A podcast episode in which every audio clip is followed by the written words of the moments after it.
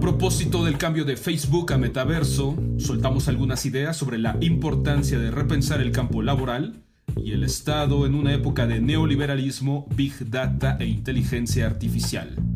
Desde Paraguay ofrecemos una crítica a los nichos de mercado de super ricos, mientras se debate globalmente si deberían pagar más impuestos.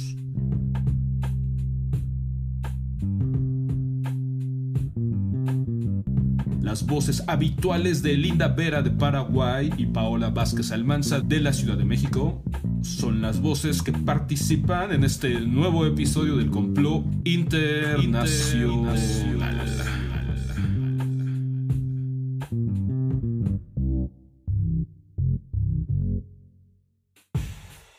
Hola, ¿qué tal? Soy Paola Vázquez desde la Ciudad de México.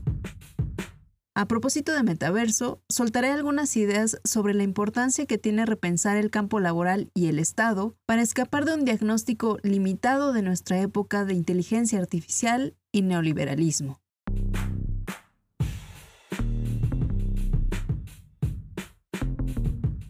Como se mencionó en el episodio anterior de esta frecuencia internacional, la empresa Facebook cambió su nombre por el de Metaverso, y de paso se autoproclamó la encargada de diseñar y lanzar un excitante mundo virtual. Con esta estrategia, este imperio de las redes sociales se protege, por un lado, de los escándalos que la rodean, y por otro, de la obsolescencia. Además de atraer a usuarios más jóvenes, la empresa busca asegurar un negocio redondo, ya que no solo posee compañías como Instagram o WhatsApp. Metaverso también absorbió a Oculus, una empresa que fabrica gafas de realidad virtual. Así que, si pega lo virtual, serán mucho más ricos de lo que ya son. Las reacciones a metaverso han sido variadas. Algunos entusiasman ante esta apertura de una nueva realidad, mientras que los más críticos señalan una serie de problemas y experimentan cierto pesimismo, porque lo que hasta ahora conocemos de la realidad virtual nos confirma que ésta reproduce la desigualdad y la lógica económica del mundo físico. Videojuegos como Roblox o Fortnite gozan de un buen ingreso gracias a los jugadores dispuestos a gastar un dineral para que su avatar luzca como quieren. Quien más paga tiene acceso a características más y más exclusivas.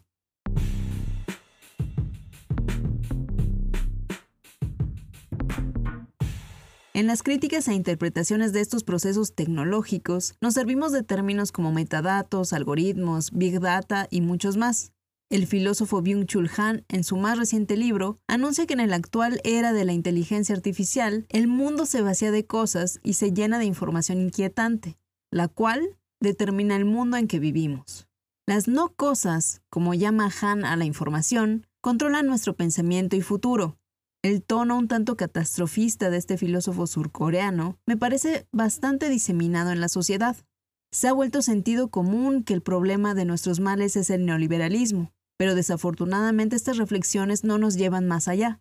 Nos sentimos rebasados, apabullados y escroleamos frenéticamente la pantalla mientras esperamos el fin del mundo. Nos hemos vuelto poco prácticos, no buscamos soluciones y nos conformamos con los diagnósticos. Pero ¿cómo desmenuzar estos grandes y complejísimos procesos que nos agobian? ¿Cómo le damos cuerpo a realidades tan esquivas? ¿Cómo encontrar lo concreto en un tiempo supuestamente de no cosas, un tiempo sin materialidad? Si bien enfrentamos transformaciones muy confusas en términos de alcance y organización, también se trata de fenómenos sumamente tangibles. ¿A qué me refiero? Bueno, por un lado sería útil recordar que detrás de toda tecnología hay un humano realizando tareas y trabajos necesarios para la existencia y funcionamiento de dicha tecnología. Y en el caso de la inteligencia artificial y lo virtual, necesitamos preguntarnos cosas básicas como ¿y quién enseña la inteligencia artificial? ¿Quién hace funcionar los algoritmos? Claro, los humanos, pero el proceso de refinamiento y prueba no termina, como podríamos pensar, en una oficina de Silicon Valley. Para nada.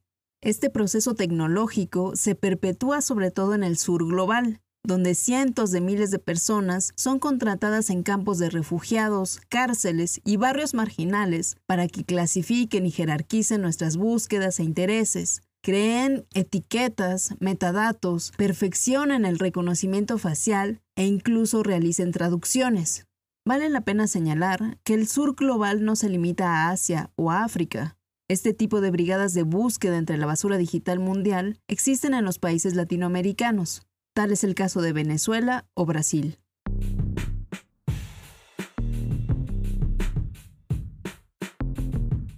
Las empresas como Metaverso o Amazon se presentan como compañías dedicadas a la tecnología. Hablan de virtualidad e inteligencia artificial, pero lo que ocultan con ese discurso son las redes concretas de subempleo, precariedad y explotación a las que deben su riqueza.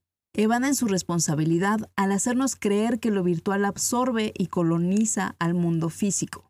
Nos hace pensar que combatimos una amenaza inminente y huidiza, cuando en realidad teje muy concretas y extendidas redes de trabajadores precarios. Es cierto que personajes obscenamente ricos como Zuckerberg, Bezos y Musk son muy fáciles de detestar y son los rostros más visibles de un fenómeno que debemos combatir. Pero necesitamos evitar conformarnos con los diagnósticos catastróficos. Debemos superar el pesimismo cómplice del neoliberalismo para buscar soluciones. Un primer paso podría consistir en poner en el centro de nuestros debates sobre la tecnología y la información el rol clave que tienen los trabajadores a nivel global en la creación de estos monopolios. Hoy, como nunca, tenemos que pensar en cómo transformar el espacio laboral y, de paso, reflexionar en torno a qué tipo de Estado, sindicatos y leyes se requieren para garantizar nuestros derechos individuales y regular el mercado laboral. Bueno, gracias por escuchar y hasta la próxima.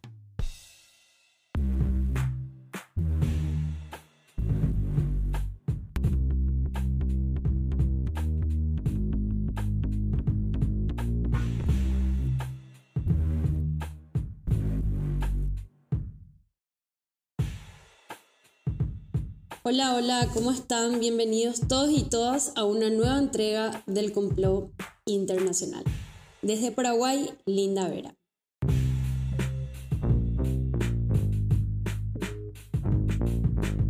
En un mundo marcado por el consumismo se abre paso un nuevo nicho de mercado, el coleccionismo digital.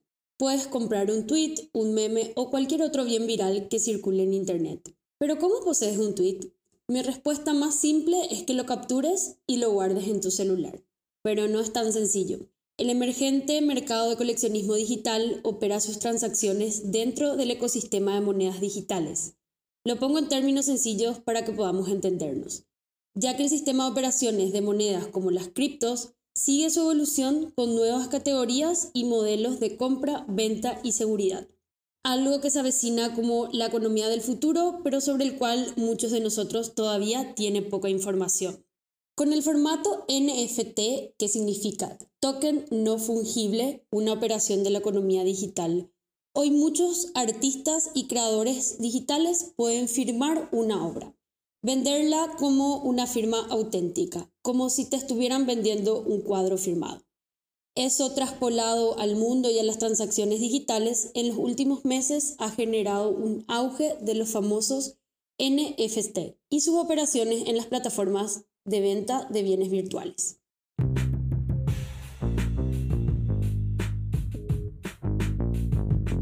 Pero no solo se vende arte como lo conocemos. Un caso curioso es el de CEO de Twitter, que logró vender el primer tweet que se publicó en esta red social. Y lo hizo por un valor equivalente a 2,9 millones de dólares. El simple mensaje configurando mi cuenta de Twitter, que fue publicado en 2006, fue comprado por medio de Ethereum, una moneda cripto, y la que se considera la más popular después del Bitcoin. Existen distintos tweets en venta o arte digital, como esto se pueda comprender, un meme, un video, un diseño o un videojuego. Pero ¿qué pasa con un tweet después de que lo compras? Pues nada, simplemente quien lo compra tiene la propiedad de ese tweet por medio de un certificado de autenticidad. El tweet permanece dentro de la red salvo que el dueño decida eliminarlo. Mm, sí, suena un poco absurdo.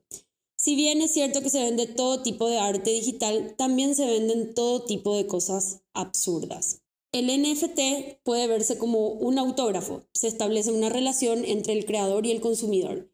Al ser único, ese valor emocional aumenta. Las NFT podrían revolucionar el mercado del arte, pero podrían ser también una puerta a un consumismo absurdo. Podría vender este episodio del complot, por ejemplo, a través de una NFT. Sin embargo, cuando obtienes una NFT, no adquieres el derecho de autor. No puedes denunciar a alguien que copie un tweet que hayas comprado o un meme o cualquier otro tipo de arte digital. Simplemente certifica, entre comillas, que eres el dueño. O la idea de que eres el dueño, ya que en el caso del contenido viral esa idea de poseer no termina de cuadrar. Las compras millonarias de cosas absurdas como un tweet podrían entrar en el grupo de viajes espaciales o obras de arte invisibles que se venden por millones de dólares. ¿Dónde están los límites de este tipo de bienes que se comercializan en un reducido grupo de millonarios?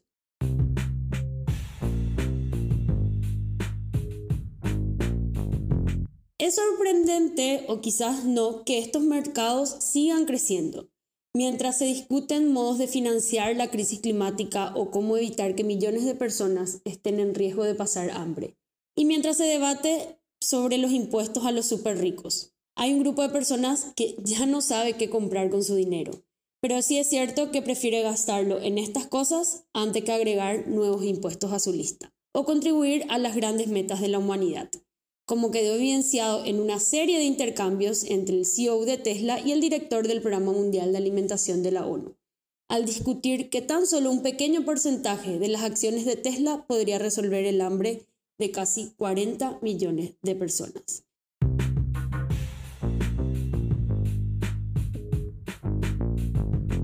Presiento que con el avance de las tecnologías y las nuevas formas de consumir, hemos perdido de vista el mundo en el que finalmente vivimos, donde las brechas y disparidades no disminuyen, más bien crecen con estas nuevas formas de diseñar bienes y venderlos. Pueden agregar a esta lista otro tipos de consumo no necesario que a diario arriesgan los recursos naturales y escasos que tenemos. Por otro lado, debemos plantearnos estos dilemas filosóficos con relación a la estética, el arte los modelos de referencia que hasta ahora teníamos. Todas estas categorías entran en disputa. Si sumamos las ideas como el metaverso, que se ha hablado en otros episodios del complot, es posible que estemos frente a un nuevo mundo creándose, en una realidad totalmente alterna, que no deja de operar en un mundo de millones de excluidos y con recursos en riesgo. Nos escuchamos en la próxima entrega. Los dejo con la curiosidad de investigar un poco más sobre estos nuevos mercados y modelos de consumo. Hasta la próxima.